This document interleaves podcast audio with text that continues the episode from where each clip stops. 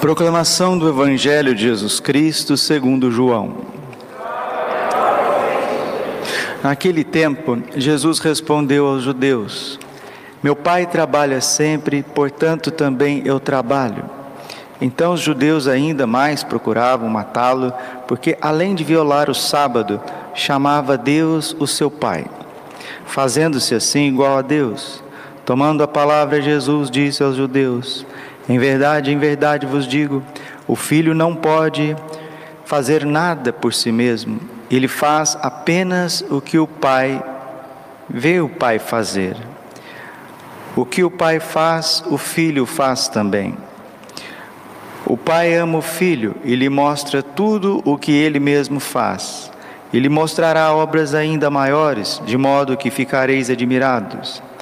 Assim como o Pai ressuscita os mortos e lhes dá a vida, o Filho também dá a vida a quem Ele quer. De fato, o Pai não julga ninguém, mas Ele deu ao Filho o poder de julgar, para que todos o honrem. Honre o Filho, assim como honra o Pai. Quem não honra o Filho, também não honra o Pai que o enviou. Em verdade, em verdade vos digo, quem ouve a minha palavra e crê naquele que me enviou, possui a vida eterna. Não será condenado, pois já passou da morte para a vida. Em verdade, em verdade vos digo: está chegando a hora e já chegou, em que os mortos ouvirão a voz do Filho de Deus, e os que ouvirem viverão. Porque assim como o Pai possui a vida em si mesmo, do mesmo modo concedeu ao Filho possuir a vida em si mesmo. Além disso, deu-lhe o poder de julgar, pois ele é o filho do homem. Não fiqueis admirados com isso, porque vai chegar a hora em que todos os que estão nos túmulos ouvirão a voz do filho e sairão. Aqueles que fizerem o bem ressuscitarão para a vida eterna, e aqueles que praticarem o mal para a condenação. Eu não posso fazer nada por mim mesmo eu julgo conforme o que eu escuto, e meu julgamento é justo, porque não procuro fazer a minha vontade, mas a vontade daquele que me enviou. Palavra da salvação. Ave Maria, cheia de graça, o Senhor é convosco. Bendita sois vós entre as mulheres, bendito o fruto do vosso ventre, Jesus. Santa Maria, Mãe de Deus, rogai por nós, pecadores agora e na hora de nossa morte. Amém. Vinde Espírito Santo, vinde por meio da poderosa intercessão. Imaculado coração de Maria, vossa amadíssima esposa. Jesus manso e humilde de coração. O Papa Bento XV dizia que a maior causa da condenação das almas no inferno é a ignorância religiosa, é desconhecer o básico, o puro e simples, não da Sagrada Escritura somente, mas também da doutrina cristã. Porque se você vai para a Bíblia e queira interpretar a Bíblia de acordo com a sua cabeça, você tira da Bíblia marxismo, esoterismo, espiritismo, protestantismo, jansenismo, rigorismo. Então, aonde está o ponto onde está o equilíbrio da interpretação das Sagradas Escrituras. Está na tradição da igreja de dois mil anos, unida ao sagrado magistério.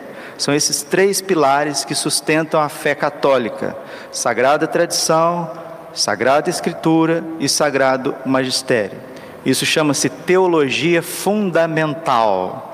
Fundamental porque dá o fundamento da fé. A Bíblia não surgiu do nada. Da onde que surgiu a Bíblia? A Sagrada Escritura. Alguém escreveu a Sagrada Escritura e antes de escrever, ouviu, viveu, presenciou, transmitiu oralmente. Isso chama-se de Sagrada Tradição. Dom Estevão Bittencourt dizia que a Bíblia foi berçada pela igreja. É isso mesmo. As Sagradas Escrituras é filha da igreja. Ah, mas a igreja não tinha no Antigo Testamento. Tinha sim, senhor. O germe da igreja fundada sob Pedro é todo o Antigo Testamento. Então as Sagradas Escrituras, ela é expressão de um povo que crê. Ela é expressão viva, escrita de uma experiência pessoal dos apóstolos, dos santos evangelistas, dos varões apostólicos com o próprio Cristo, o próprio Deus encarnado e o Espírito Santo na hora certa, do jeito certo, no momento certo, fez com que colocasse por escrito aquela experiência. Isso ninguém pode contradizer. É? Então nós estamos lendo o Evangelho de São João. E o Evangelho de São João, como nós recordamos ontem, ele é mais profundo, ele é mais teológico. E hoje Jesus, no versículo 28, João 5, 28, muito bonito isso, muito profundo. Não fiqueis admirados com isso, porque vai chegar a hora em que todos os que estão nos túmulos ouvirão a voz do Filho e sairão. Aqueles que fizerem o bem ressuscitarão para a vida eterna, e aqueles que praticarem o mal para a condenação eterna. João 5:29. Está vendo o mistério da ressurreição? Não existe reencarnação, isso é engodo de Satanás. Santa Teresinha dizia que a vida, a nossa vida, é um instante entre duas eternidades. Antes de eu vir a este mundo, antes do espermatozoide do meu pai fecundar o óvulo da minha mãe, a eternidade já estava aí. Depois que eu fechar os olhinhos, que só Deus sabe o dia e a hora, a eternidade estará também diante de mim. A vida é um brevíssimo instante entre duas eternidades. E esse arquinho de tempo, que para uns pode ser 10, para outros pode ser 15, para outros pode ser 30, outros 50, outros 100. Mas é um brevíssimo instante. É nesse arquinho de tempo chamado existência terrena que nós precisamos amar nosso Senhor Jesus Cristo com todo o nosso coração, força, alma e entendimento. Aqui está o segredo de ser santo ou não ser santo. Amar Jesus, amar. E como? Amar com as minhas forças, amar com os meus pensamentos, amar com os meus talentos. Sim, você vai amar Jesus e você vai deparar com as tuas misérias, com as tuas fraquezas. Aí grande parte desiste de amar o Senhor, porque deparou com as suas próprias misérias, com seus próprios limites. Mas, Padre, como faz para a gente amar Jesus como ele merece ser amado? Isso não está na sua disposição. Você não consegue amar a Deus como ele merece ser amado. De, de, de, Deus. Deus há de ser amado, diz São Bernardo nós não conseguimos amar a Deus de primeira. São Bernardo fala de quatro amores. Primeiro, o amor próprio. A gente nos ama, nos ama. Antes de amar a Deus, a gente se ama, se ama. A gente vem na igreja porque a gente quer alguma coisa. Segundo, depois a gente já começa a amar a Deus por causa de outras coisas. Terceiro, a gente começa a amar a Deus por Ele mesmo, por Ele mesmo. Primeiro a gente se ama, ama, me ama, eu me amo. Depois eu amo Deus por causa de alguma coisa. Só depois que eu começo a amar a Deus por Ele mesmo. E o quarto grau de amor, segundo São Bernardo de Claraval, a gente ama Deus, ama tudo em Deus. Esse é o grau mais perfeito do amor por Deus. Mas, Padre, como atingir esse grau de amor por Jesus? Perseverança. E para que nós possamos perseverar, Deus se faz misericórdia. Deus vem ao nosso encontro com misericórdia, para que ninguém se afaste, para que ninguém desanime para que ninguém diga: ah, isso não é para mim, eu não dou conta. Olha o salmo da missa de hoje, Salmo 144. Misericórdia e piedade é o Senhor, porque Ele nos conhece, conhece a nossa fraqueza. Misericórdia e piedade é o Senhor, Ele é amor, é paciência, é compaixão.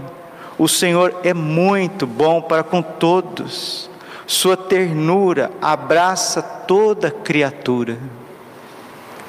Olha, é um salmo assim que, que expressa carinho de uma mãe para com um filho recém-nascido.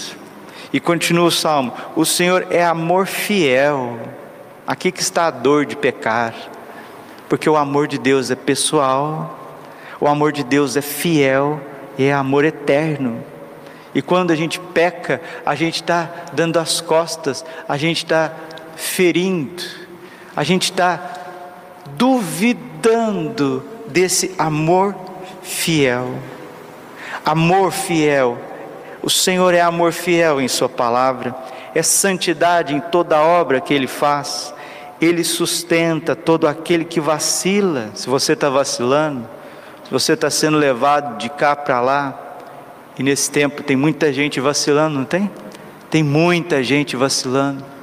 Por quê? Porque está com medo, porque começa a pensar demais no futuro, começa a colocar os bens materiais, o próprio trabalho, o próprio ordenado, o próprio dinheiro, a subsistência do dia a dia, a pessoa começa a pensar demais nisso e começa a vacilar começa a, a ver que começou algo e não está conseguindo terminar, e a pessoa vai ficando confusa, confusa, e ela não vai percebendo que Deus está envolvendo ela com tanto amor, com tanto carinho, com tanta ternura, está sustentando a cada momento. Aí a pessoa já não se vê mais amada, mas não é que Deus deixou de amar.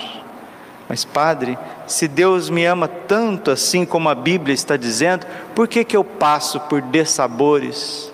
Por que, que eu passo por sofrimentos e humilhações? Porque não era para a gente ficar tudo maravilhosinho?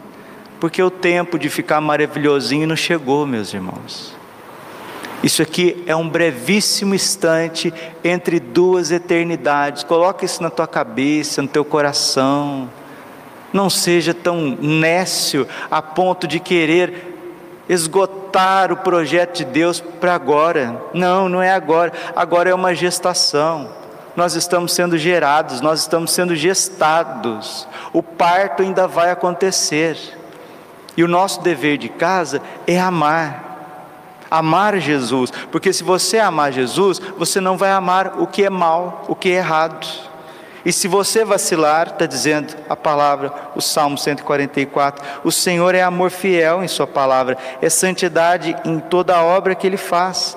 Ele sustenta todo aquele que vacila e levanta todo aquele que tombou. Papa João Paulo II dizia: Santo não é aquele que não cai, mas que mesmo caindo, não desiste de levantar. Ele sustenta todo aquele que vacila e levanta todo aquele que tombou. O Senhor te levantará quantas vezes for necessário, para que você corresponda a esse amor, para que você vá até o fim e não desista. É justo o Senhor em seus caminhos, o teu futuro está gravado na palma da mão do Senhor é santo em toda a obra que ele faz, ele está perto da pessoa que o invoca, de todo aquele que o invoca lealmente. Nós estamos também lendo hoje Isaías 49, é um capítulo que você pode retomar a leitura, mostrando como que Deus te leva a sério. Um dia Jesus, Santa Ângela de Folinho, uma franciscana estigmatizada, estava adorando o crucificado. E o crucifixo tomou vida e disse para ela: Minha filha, eu não te amei de brincadeira. O amor de Deus, ele é pessoal, é fiel, é misericordioso, é perene, é eterno. E por conta de dessabores e de problemas existenciais, sociais, circunstanciais, a gente vai duvidando desse amor e fazendo alianças com a vida velha, com a vida passada, com as propagandas, com a carne, às vezes vai ouvindo o demônio, as tentações sutis do demônio, e a nossa tendência ou é voltar para trás, ou é servir a Deus de forma dúbia, de forma híbrida. Eu estou aqui na igreja, aqui eu sou uma pessoa, ali eu, no pátio eu já sou outra. Na minha casa, então, eu já sou outra. E lá nas redes sociais, aí já é outro que eu nem sei se é aquele que estava celebrando a missa hoje cedo. O que, que é isso? Isso tem nome. Chama-se imaturidade. É uma pessoa que não amadureceu por dentro. O amor de Deus para ela ainda é muito incipiente. Então o que, que Jesus quer fazer? Ele, ele quer transformar essa sementinha numa árvore frondosa. Como que ele quer fazer isso, Padre? Ele quer treinar a nossa confiança, quer treinar a nossa fé. Ontem eu dizia para uma pessoa, e já vou terminando a homilia por aqui. Fé é igual dinheiro. Se você chegar para mim e falar assim, ô padre, o senhor arruma para mim 50 mil reais que eu estou precisando resolver um negocinho aqui. Falou, oh, meu filho, você vai ter que ir num banco por aí, porque eu não tenho 50 mil reais. Porque uma pessoa que tem 50 mil reais, licitamente, ela trabalhou. Ela trabalhou, ela se esforçou, ela juntou dinheiro, ela tem, é um patrimônio, está lá, está na conta dela, é dela. 50 mil reais. Se esse dinheiro é lícito, né? Ela trabalhou, ela juntou, ela economizou, ela se esforçou, ela suou, ela fez bons negócios. Fé é igual dinheiro na conta. Ou você tem, ou você não tem. você lembra daquele episódio do Evangelho que Jesus estava caminhando, ele sentiu fome e foi na figueira? E aí ele quis comer o fruto da figueira, e a figueira não tinha frutos, porque aquela figueira não foi cultivada, ela não pro, produziu frutos. Você é essa figueira, eu e você somos essa figueira. Ou nós produzimos frutos, frutos de fé, frutos de amor, ou então Jesus vai chegar e querer colher e não vai encontrar. E o que que Jesus fez com a, a figueira? Muita gente espanta e acha isso um tanto quanto estranho, atitude do próprio Jesus, que é amor, que é carinho, que é compaixão. Jesus amaldiçoou a figueira. Mas sabe por que, que Jesus amaldiçoou a figueira? Porque ela já era maldita. O ser humano, ou ele produz amor, ou ele produz maldade. Você está entendendo? Ou sai de nós amor, sai de nós virtudes, ou vai sair de nós maldade. E não se escandalizem, viu? Não se escandalizem. 1 Coríntios, capítulo 16, versículo 23. São Paulo diz assim: Maldito seja aquele que não ama o Senhor Jesus Cristo. Você escutou? Maldito seja aquele que não ama o Senhor Jesus Cristo, porque quem não ama Jesus Cristo sabe o que, que sai de dentro dele? Maldade. E quem faz maldade e quem continua fazendo maldade é maldito. Deus vai te visitar e Ele vai querer achar aí o amor, vai querer achar aí a fé, a esperança, Ele vai querer encontrar aquilo que Ele cultivou com a sua paixão, com o seu sangue, com a sua entrega. E o que, que Ele vai encontrar em nós? Vai encontrar obras de vida eterna, obras de ressurreição eterna, ou Ele vai encontrar em nós dúvidas, fraquezas, revoltas, vacilos, medos, iras, impurezas, preocupações exageradas, irritações, críticas, e para que tudo isso seja desterrado de dentro de nós, terminemos com o profeta Isaías, primeira leitura da missa de hoje. Isaías 49, 13. Louvai aos céus, alegra-te, terra, montanhas, fazei ressoar o louvor, porque o Senhor consola o seu povo e se compadece dos pobres. Pobres aqui não é só pobres de dinheiro, não, pobres também de virtudes, pobres de fé, pobres de caridade. Se nós não temos, o Senhor se compadece de nós e quer nos enriquecer. O Senhor quer nos enriquecer, mas não de dinheiro, não de ouro e prata. Falava para uma pessoa que daqui para frente é preferível não ter olhos, mas ter fé e amor. Que arranque os teus dois olhos, mas que você não perca a confiança, que você não perca o amor fraterno, porque daqui para frente o amor a Deus e ao próximo vai ser o grande tesouro da humanidade. Quem não tiver amor a Deus e ao próximo, uma verdadeira fraternidade, disse Nossa Senhora em Medigore, arrancarão os próprios cabelos diante das situações. Disse Sião: O Senhor abandonou-me, o Senhor esqueceu de mim. Acaso pode uma mulher esquecer do seu filho pequeno? a ponto de não ter pena do fruto do seu ventre? Se ela se esquecer, eu, porém, não me esquecerei de ti, porque estás gravado na palma da minha mão. Aqui que está o ser cristão. Todo mundo que está aqui na igreja deveria estar por causa desse amor. Se uma mulher, caso pode uma mulher esquecer do seu filho pequeno, a ponto de não ter pena do fruto do seu ventre?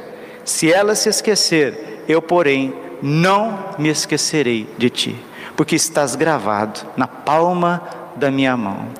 O oh, amor bendito que faz a gente considerar tudo como esterco, tudo como lixo, como diz São Paulo aos Filipenses 3:8. Na verdade, julgo tudo como perda em, em comparação a este bem supremo o conhecimento de Jesus, o amor de Jesus. Por ele tudo desprezei e tenho em conta de esterco, de lixo, a fim de estar com Cristo e ganhar o seu amor, a sua vida eterna. Será que temos isso? Ou, ou estamos ainda naquele amor próprio egoísta, ferido, imaturo, que está preocupado com interesses pessoais? ou nós já estamos amando Deus por Ele mesmo? E se estamos amando Deus por Ele mesmo, não tardará amar tudo em Deus de forma fecunda e santa. Glória ao Pai, ao Filho e Espírito Santo, como era no princípio, agora e sempre. Amém. Coração imaculado de Maria, confiança, saúde e vitória minha.